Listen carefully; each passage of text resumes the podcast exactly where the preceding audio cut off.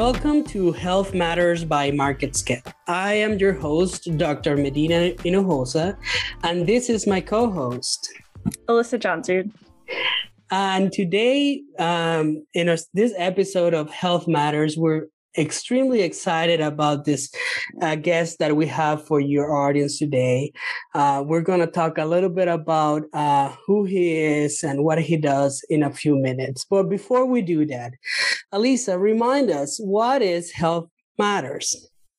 I would be happy to. Um, so the, the mission of Health Matters is to promote health equity and um, to discuss healthy habits and preventative health topics and any other relevant public health issue. Um, by approaching these topics with an equitable lens, we really hope to empower individuals, aka you listeners, to make informed decisions about your health. Awesome. But in the last few episodes, or many, we have focused on COVID 19. So, is this a COVID 19 podcast, Alisa?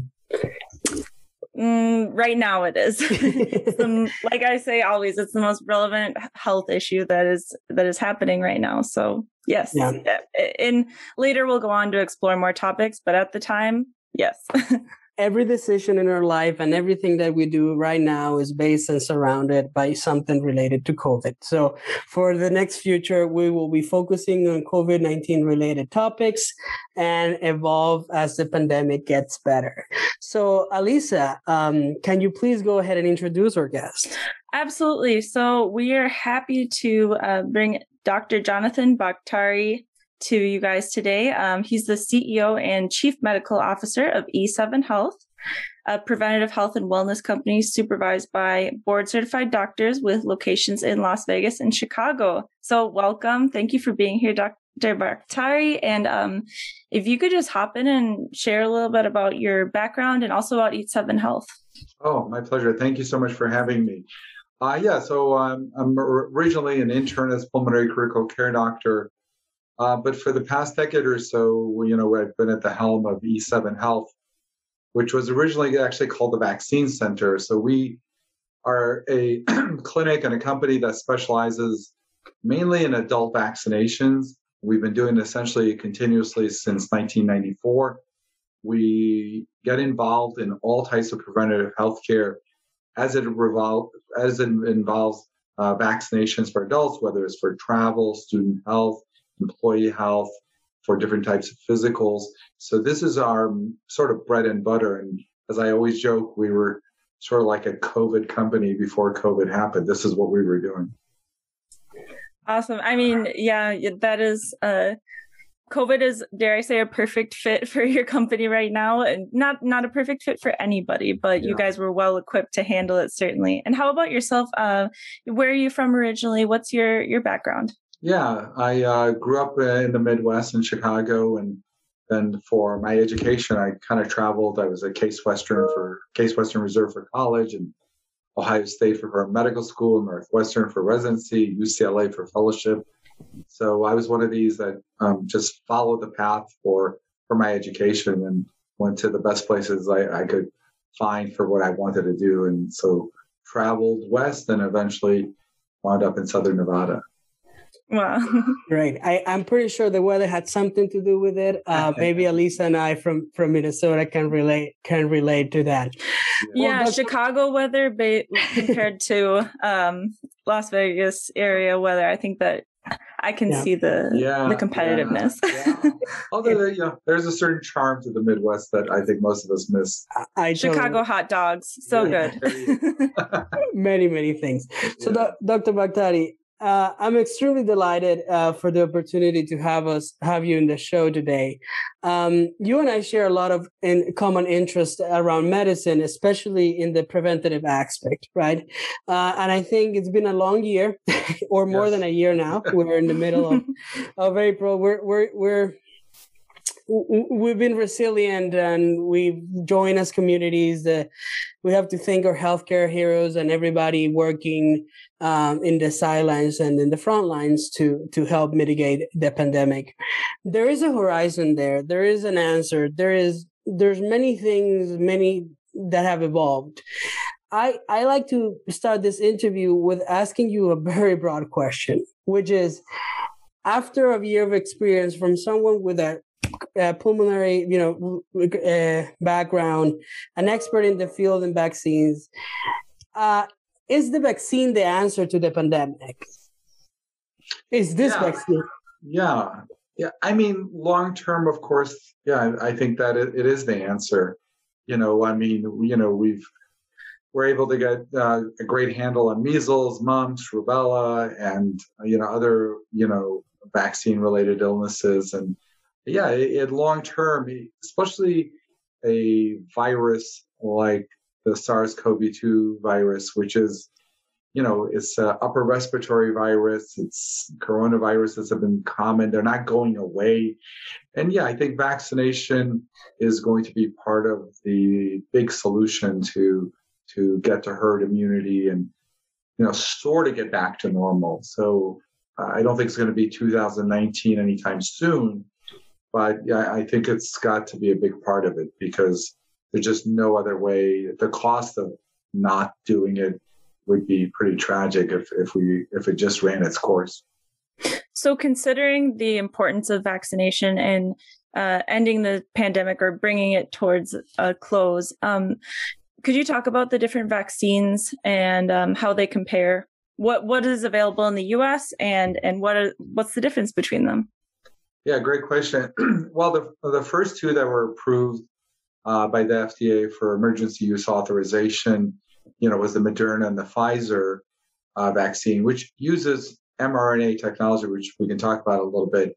The uh, Johnson and Johnson, which was more more uh, more recently approved, uh, uses a viral vector, a common cold virus. But at the end of the day, both technologies involve taking genetic code and using some sort of vehicle to get that genetic code into your shoulders. And then your body takes that genetic code, and that genetic code in this case is for the spike protein uh, of the SARS CoV 2 virus. And your body then produces it. You yourself actually produce the spike proteins. Um, and then your body says, oh, these spike proteins are foreign, and you create antibodies towards it. And so when you are finally exposed to the virus, you're protected. You know, it's interesting. Um, the mRNA vaccine has been around for a, a, while, 10 years or so at least. And it was sitting in the laboratory. And I, I, my own personal view is nobody had the guts to pull it out and create a vaccine from it because there's some, there would have been inherent resistance to having genetic material you know, poked into your shoulder. I think there would have been a lot of social barriers to overcome. But of course, in many ways, the the the pandemic, you know, put a gun to our head, and we said, "Oh, let's try that." So, so the whole idea with the mRNA vaccine is we take a little piece of the genetic code of the spike protein from the uh, SARS-CoV-2 virus, just that a little bit, and we put it in a soap bubble or a lipid particle and then we inject it into you, and that soap bubble gets absorbed into your cells. And that strand of mRNA, which is sort of like a mirror image of DNA genetic code, is then your body uses it to actually make the spike protein. So that is actually a revolutionary new way of creating a vaccine, never done before. And then, of course, the vector method, which was tried with Ebola and other, you know, was even tried with HIV, by the way, the vector method where you, we took a cold virus and put the DNA of the spike protein in the cold virus and injected that to your arm. That was a little more traditional, although that's had the, the, vector method has also has somewhat of a checkered past of not being successful in the past, but that was at least known technology. It's, so it's a little ironic that the mRNA technology, which everyone was so afraid of, like in December, is now considered like maybe the safer thing. But yeah, so that's where how we got to today. so, so I think this makes me prompt a, a, very important question based on on the expertise you just outlined, because for months, more than a year, we have you know let's say months, we have gotten the, the we have to battle the argument of this vaccine was rushed and I think that's extremely, extremely frequent that we get that question. Uh, extremely frequent that we have to promote the fact that it wasn't uh, rushed. And you have just uh, outlined uh, several um, reasons why it was not rushed. Uh, and it's now the, the, the, new technology is actually proven to, to be a little bit more effective and, and good. So, uh, just straight out question Was yeah. this vaccine rushed? Was any of the three are, that are available rushed at all? Or, or what are your thoughts on that? Well, I mean, to, honestly, to answer that question, I'd like to answer another question, if you don't mind. And That's that other question is why are vaccines inherently, you know, cause resistance in certain groups? I mean, let's put aside the COVID vaccine. Mm-hmm. You know, you you know, you know, certain parents don't want their kids to get vaccines, and you know, whether we talked about the anti-vaxxers and or or that whole genre of people. You know, there's no there's you know Facebook groups of people who don't want their children to get vaccines and what have you. So the question, the bigger question for a guy who's been doing vaccines for over a decade is why? What is it about vaccines that people inherently may have an issue with? Because you know, last I checked, there was no Facebook group of moms saying, "Don't ever give my kids antibiotics as a class of drugs," or there is no Facebook group or pub, you know, group that is know, there's no anti-chemotherapy groups or anti-antibiotic mm. groups. So because a lot of those actually have even more side effects than than vaccines. So what is it about vaccines that lends itself to a certain percentage of the population in being inherently resistant to it? And I think that really comes down to the fact that vaccines as a class are the only class of, if want to call them drugs, although I don't think in many ways they're not really drugs. Um, but you know they're the only class that the government forces you to get in certain situations. Like you want to send your kid to second grade or seventh grade you got to get this yeah and anytime the government steps in and says you got to do something you know no nobody is forcing moms to give antibiotics to their kids. Mm-hmm. right?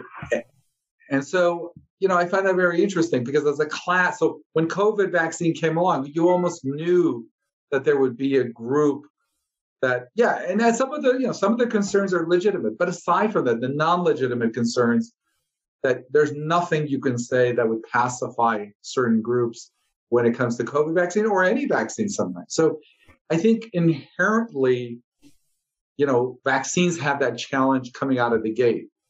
Even from a public health point of view you're going to have groups of people. But i think the other thing to really keep in mind is, you know, unlike antibiotics and unlike chemotherapy, vaccines really should be the opposite. It's probably one of the most natural things you can do because when we give a vaccine, metaphorically, what we're doing is we're taking the bug, putting it in a blender, and injecting the toes and you know feed into you, and your body thinks it's seeing the whole virus, and you naturally create antibodies towards it. So if I was living in a vacuum, I would think vaccines would be the most well received things out of all the classes because it's not really a chemical. We're, we're just trying to introduce, you know, the elbow and the toe of the virus to you mm-hmm. and fool your body. So I can't think of anything that's more natural. No, absolutely. Yeah. And one that I actually hear a lot from um, a public health health standpoint when i'm talking to individuals who have for example had covid before they say well why should i get vaccinated? I already had covid.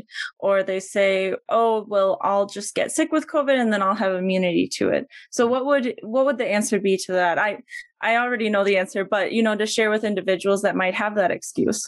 Yeah i mean for people who've who've already had covid i mean theoretically you could make a case in not getting the vaccine but the problem is we don't know if the immunity from having the virus is going to be longer than from having the vaccine.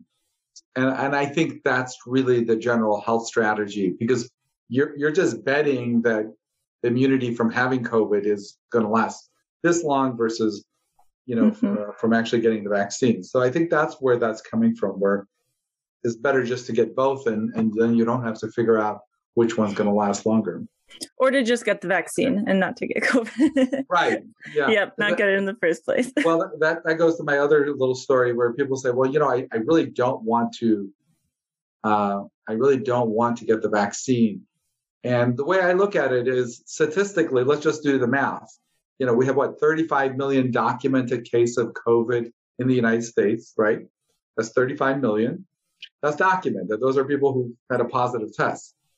Uh, you know, many many experts think there's a multiple of that who got COVID and we don't have a positive test for. And whether no matter what number you believe, whether you think the multiple is two or four or six, that roughly puts about 100 to 150 million Americans that have already gotten COVID. Which is, you know, anywhere from 30 to 50 percent of the population already have been have already met the virus. So it's not like you're not going to meet the virus if you don't get the vaccine. Statistically, I would imagine you've got a pretty high chance of meeting this virus one way or another. So the question is, do you want to meet the spike protein with the virus right behind it? Or you want to meet the spike protein, you know, without the virus? And that's where the vaccine argument should come in. You should get, you should want to get the spike protein without the whole virus behind it. I mean, though, because there is no there is no option C. If you assume statistically, if you don't get the vaccine, you got a 50-50 chance or better of getting the full virus. So which one would you rather have? And I think that's what I tell patients. Which one would you rather have? And, and and and with the vaccine, of course, you get it, the added protection, right? Because it numbers for all vaccines show that you that you protect from from getting COVID with a high efficacy. But the most important number, or at least I need, I might sound a, as a broken record to our audience by now, but I say the most important number across the three vaccines is the nearly hundred percent protection of you getting a, a, severe disease, hospitalized or death. And if you compare any of the frequencies of the side effects that we can we can talk about it in a minute yeah. you're going to see that you rather have some of it compared to the likelihood of you getting meet the virus as you're saying in the other capacity and the likelihood of you dying or having a severe severe disease right. with long-term effects that we don't have we're not sure what they're going to be because it's one year only um and and we have to wait and see yeah and i mean it's like imagine you're prepping your house for a hurricane and you can stormproof it yourself which mm-hmm. you're not trained to do. And you might you know have a disaster once the hurricane gets there or you could hire somebody that's skilled in stormproofing to stormproof your house to make sure that you're okay once the hurricane comes. I mean there's this vaccine is is created with that sole purpose. Yeah. Yeah no, I, I couldn't agree with you more. If you really look at the big picture the decision is pretty obvious. Um, yeah. I, I, I so, think I think you're hurting yourself if you're not. But go ahead. Sorry, Dr. Bakhtari. So you basically described a very good rationale against vaccine hesitancy, right? Um, but going to that subject of hesitancy, and knowing your experience with vaccines in the past mm-hmm. is has this been frequent with other diseases or, or the vaccines that protect against other diseases? Can you identify any common denominator beyond the ones you told us? Um, in terms of what?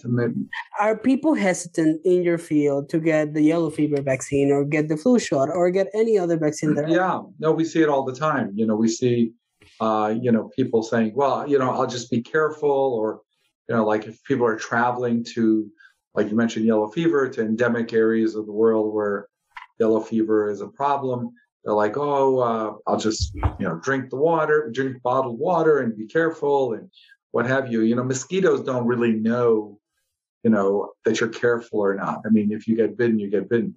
And so, um, yeah, I think, I think that hesitancy is there. And I think there is a connotation that I think, which I really would like to dispel, that vaccines are medications or in essence, you know, are foreign stuff. Uh, you know, vaccine manufacturers in the last 20, 30 years have removed a lot of the, you know, antigens that used to go into making a vaccine. They're much more pure. They've gotten rid of many, many of the older stuff that, you know, when I was a kid, you know, the measles shot I got, what have you. And so, you know, it's very rare to have any significant side effects. It's still possible, but when you compare it to the risk of anesthesia, to the risk of, you know, having a procedure done, having an appendectomy, you know, I, I think uh, I think it, it's very very safe. But I think there is this connotation that someone's injecting medication into me, and I don't want medication, and and it's not really medication. I I tell patients over and over, is for the most part, in essence, metaphorically, you're getting body parts of the virus you don't want to get. Mm-hmm. Do you think that this has any, um, you know, this hesitancy for vaccination, if it has anything to do with the pain associated with the injection itself? I mean, I think that sounds like a very like childish response, but I, I ask myself, you know, yeah. taking a pill, there's not really much of a, a pain associated with it. Yeah, that's a good point. Especially you see that obviously in pediatrics and certain adults. Yeah, I mean, uh, you know, nobody wants to do. You know, it's almost like the difference between brushing your teeth and flossing. You know, I think one of the reasons people don't floss off is just the pain associated with it. So, uh, yeah, I, I, could certainly see that. Uh, that nobody wants to kind of roll up their sleeve and know they're going to get a needle. So yeah, that probably makes sense. But I think I, I think this this mandating anything will always get a, a, certain group of people to be against it. I mean, you you, mm-hmm. you can mandate you know, going into a library and, and probably get a, a, group of people that would be opposed to it. Yeah, that, that's an extremely good thought, and and thank you f- for sharing that.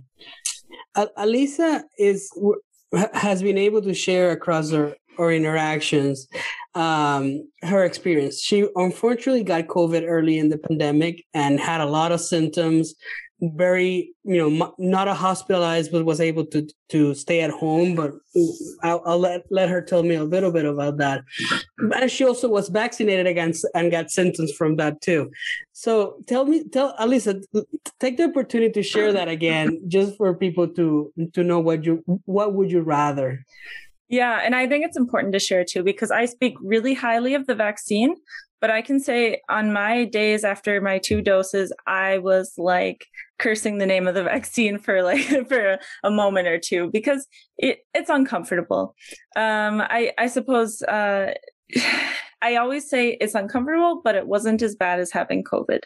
Um, when I got sick, um, I, I, don't know what the cause of, you know, I didn't have any um, contact with somebody who had a confirmed case or anything, but um, I got sick in October and I was just knocked off my feet. I was on the couch for about two weeks um no taste no smell you know upset stomach just sweating like constantly. It was extremely uncomfortable.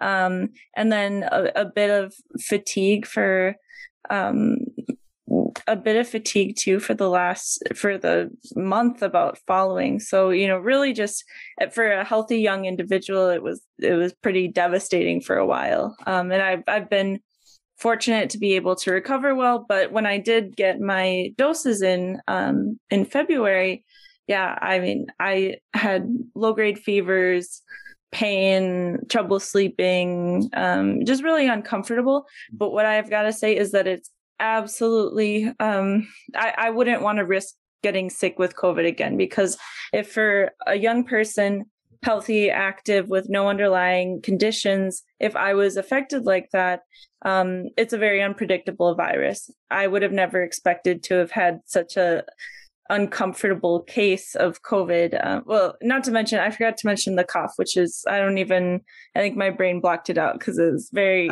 very painful. but yeah, so I think that um, while we talk about vaccination, we have to keep it grounded and say, you know what, we do have these immune responses that can be uncomfortable, but it shows that your body is working and that it's having the effect that it needs to have. Um, and with that, you know, uh, going from these normal um, responses that my body had to the vaccine, if we could talk a little bit about the Johnson and Johnson vaccine and some of the kind of abnormal, um, very rare effects that they've been seeing in a few cases. Um, if you just wanted to talk a little bit about Johnson Johnson as a vaccine and and what's been happening? Yeah, so Johnson and Johnson vaccine, um, like I said, was a, a, vector vaccine where they use a cold virus, an adenovirus, and they insert the spike protein DNA into the virus and then inject it into you. that was uh, paused, as you know, recently because of six reported cases of uh, clotting, mainly uh, you know cerebral uh, venous sinus thrombosis, which is a special type of blood clot in the veins that drain your brain. um, and one person died. Uh, they were all women between the ages of 18 and 48. um, you know, one required surgery and one still critically ill. And so, yes, very unfortunate side effects. And so the FDA and the CDC made the decision to pause it. And part of the rationale for the pause is that this kind of clotting requires a different medication than we normally use for clotting. We normally use uh, typically heparin uh, for blood clots. And in this case, because this type of clot caused by the, if it is caused by the vaccine, kind of replicates heparin induced clots. They're rare forms of heparin induced thrombocytopenia or HIT. And where antibodies are created towards the platelets, which are clotting factors. And we think supposedly maybe that in rare cases, the vaccine is producing these antibodies, which are activating platelets and also creating antibodies towards platelets. And so heparin would be contraindicated. And, you know, another class of uh, anticoagulants, thrombin inhibitor uh, anticoagulants is indicated. So the FDA and the CDC said, you know, part of the reason we're pausing is to let medical doctors know not to give heparin in someone who's had the vaccine and show up shows up with a blood clot to use the appropriate uh, not your first line blood thinner but use the second one if you want to call it that. So that was the rationale for it. I think you know what we what we have to consider is you know what is the you know public health costs of the pause versus Obviously, we don't want people to be treated incorrectly. Uh, and, you know, were there other cases that weren't reported that they wanted to pause and look at? And so I think, I think put together, that was their rationale for pausing. So right now, as they're in this pause, um, are there studies that that are taking place to see what maybe were some underlying conditions that these individuals had, or if there was a certain medication that they were taking? Yeah, um, yeah, I think they've already looked at a lot of that. I think only one woman, as far as I recall, was on on oral contraceptives, which would be obviously a big risk factor. Uh, but for whatever reason, it's you know hitting women uh, like I said, between the ages of 18 and, and, and 48. And it, and it happens really about six to 13 days after they got the vaccine. And a lot of that mimics some of the AstraZeneca uh, vaccine that happened in Europe. And why it affects women more, we don't know. We know women traditionally, if you believe this is an uh, auto autoimmune phenomenon where you create antibodies yourself against you know, something that is you, like your own platelets. We know women have higher incidence of rheumatoid arthritis and, and lupus and what have you. So women, there's something about women's immune system that makes them, uh, you know, unusually um, have unusual risk for autoimmune and diseases that create antibodies against oneself. So we, the data is really out out. I mean, we don't have it. I'm speculating, but I think that's where it's probably going to go. For whatever reason, women's immune system, you know, when these rare, rare things happen, it predominantly happens to women much more than men. This this is uh, very very interesting uh, to know.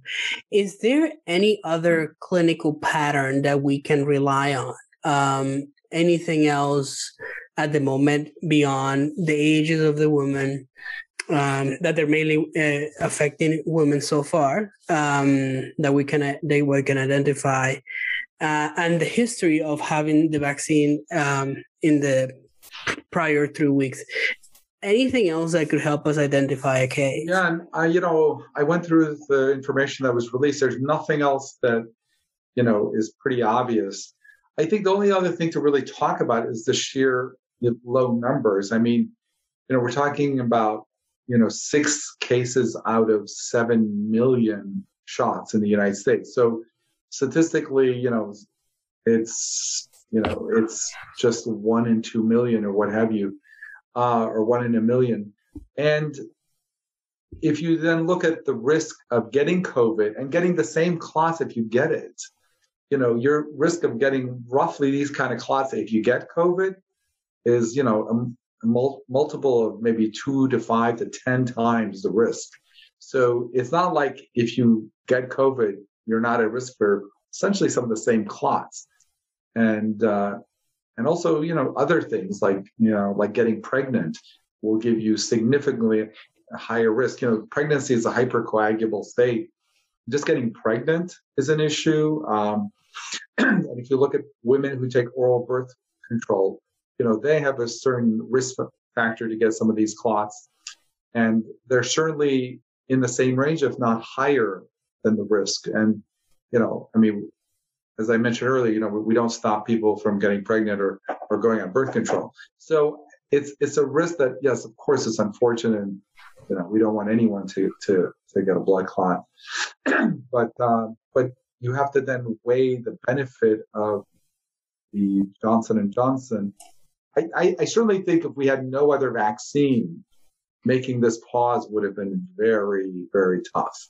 Yeah, I think mm-hmm. what made this pause somewhat, you know, tenable is that we did have these other options. And I think more than likely, you know, I'll be really surprised when they, you know, take off the pause that, you know, they're still going to allow the, the Johnson and Johnson vaccine to be given to certainly anyone above 50 and maybe men under 50 and and maybe just restricted not to give it to women in that age group. I'm speculating, but more than likely, I think that's what we're going to see from the FDA and CDC. Yeah, and that was going to be my next question. I mean, as a a woman in that age group, um, I I've already been vaccinated, but what can I tell other young women who maybe they're on oral contraceptives or even um, pregnant women? You know, what can we tell them? Um, certainly, Johnson Johnson isn't available, but yeah, what's your what would be your message to them?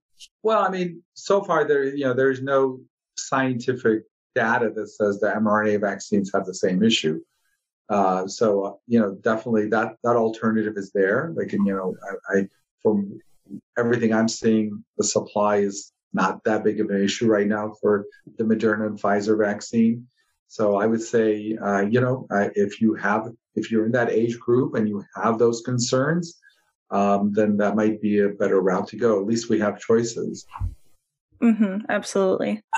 I think um, over the last few months, uh, we have been telling people that one, the vaccine was not rushed and was heavily tested. And I and I and I think we can agree on that.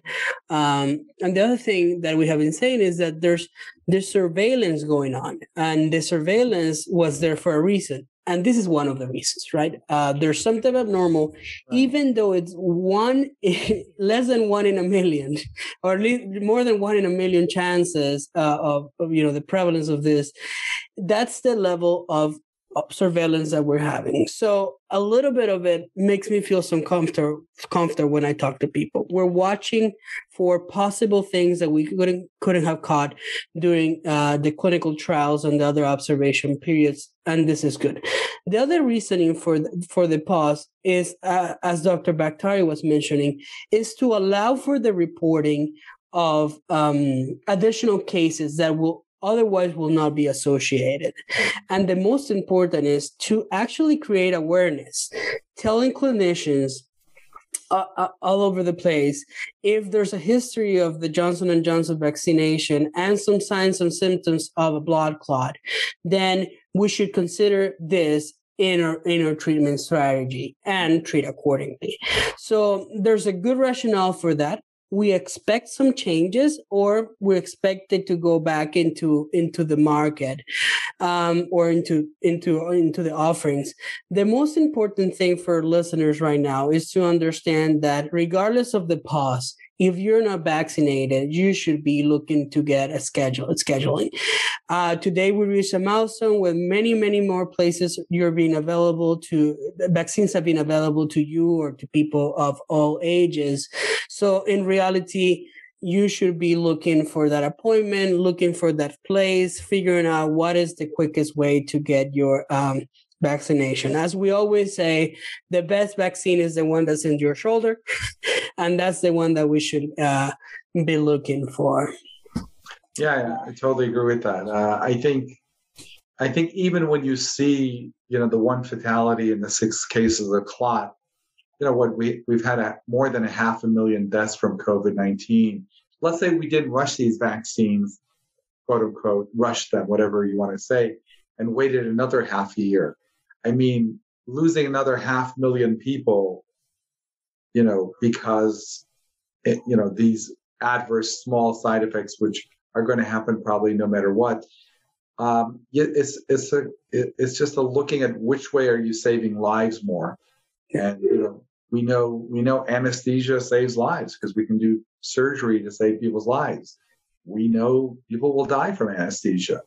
We don't withhold anesthesia because we know on balance we're going to save more lives than and we might impact. So, you know, this whole idea rush or no rush. I mean, the reality is you have a half a million people dying in almost half a year.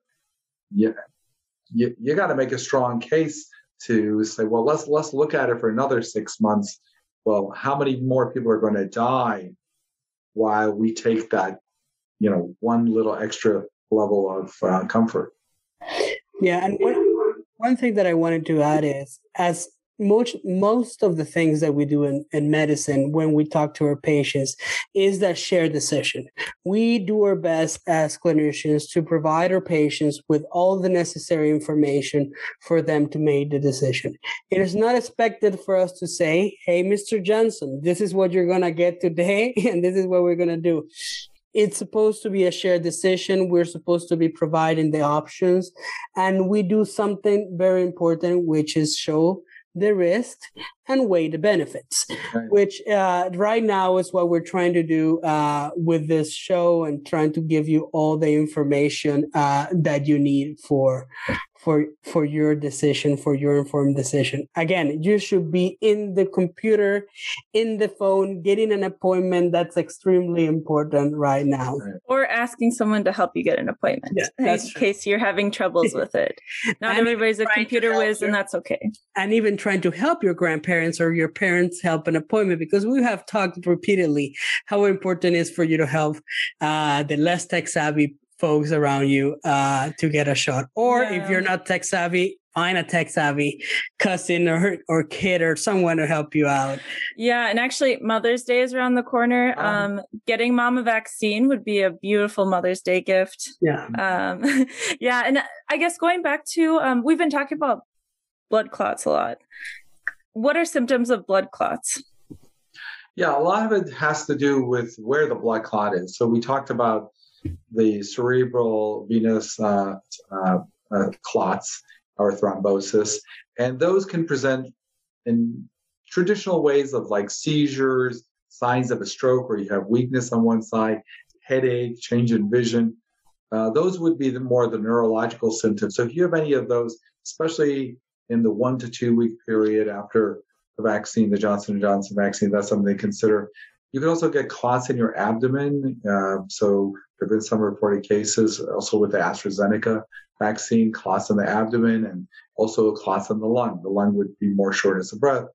Uh, the uh, abdomen one would be typical, you know, abdominal pain, GI issues, and what have you. So uh, it's important to know that theoretically you can get the clots anywhere, but the ones in, in this case were mainly the brain venous clots and those would be more neurological, like I said. And I know that we've talked about how um, women on oral contraceptives or women that are pregnant, they're more likely to get blood clots or they have a higher possibility of developing them. Are there any other groups that are that are more um, have more of a disposition to blood clots? You know, uh, just in general, you know, people with cancers or people who uh, are immobilized, who, who are bedridden, and, and certain malignancies and cancers can certainly put you in a hypercoagulable state. So those groups would also have to be worried. And is there anything that people can do to prevent blood clots? Any tips or tricks? yeah, I mean, I would say normally yes, but these blood clots occur in uh, the veins draining your brain. So uh, obviously, that's going to be a little uh, trickier. But yeah, and honestly, they're so in these cases they're so rare that you know having millions of people do something to prevent one person again, I, am not sure how effective it would be, but yeah, th- that's going to be tough for these kind of blood clots. Yeah. And again, that's a case where the benefit outweighs the risk. Right now, there's no data for us to tell you that. And that's probably um, the way to go. Uh, well, Dr. Bakhtari, this has been a delightful podcast. I cannot tell you how excited we are to have all your expertise uh, with us today. I think our, our, listeners will be extremely informed. Um, and they will benefit a lot for, for the knowledge you have provided today. Uh, that being said, um, Dr. Bakhtari, do you have any closing notes or comments that you would like to just end with? Yeah, I mean, I think what what I really stress to people is that, um, you know, unlike a risk of you know getting anesthesia, where if it doesn't turn out well, you know, you're talking about impacting yourself, whatever. So that's you you you're willing to take the benefit. But I think most people with the COVID vaccine need to understand they're not only getting the benefit, but if they can protect a loved one or someone who might catch it from them, so it's really you're also doing on some level of community service or service to the people you love. I, I think, you know, when you make that internal decision of, you know, going on birth control or not, those are risks you're taking. But when you decide not to get vaccinated, you're passing that risk theoretically on to others. So just keep that in mind when you're deciding whether to get it or not. If it's if you don't think, hey, I'm willing to live with it, if I get it, I get it, that's one thing. It's another thing to say, okay, I get it, I get it, but then I might give it to someone I love or someone I care deeply about. And factor that into your decision making when you're trying to assess the risk benefit. That is wonderful. Well, Dr. Bakhtari, again, uh, thank you for being with us today. And Alisa, thank you uh, again for co hosting. Uh, this has been uh, Health Matters by Market Scale. Um, and thank you so much for listening.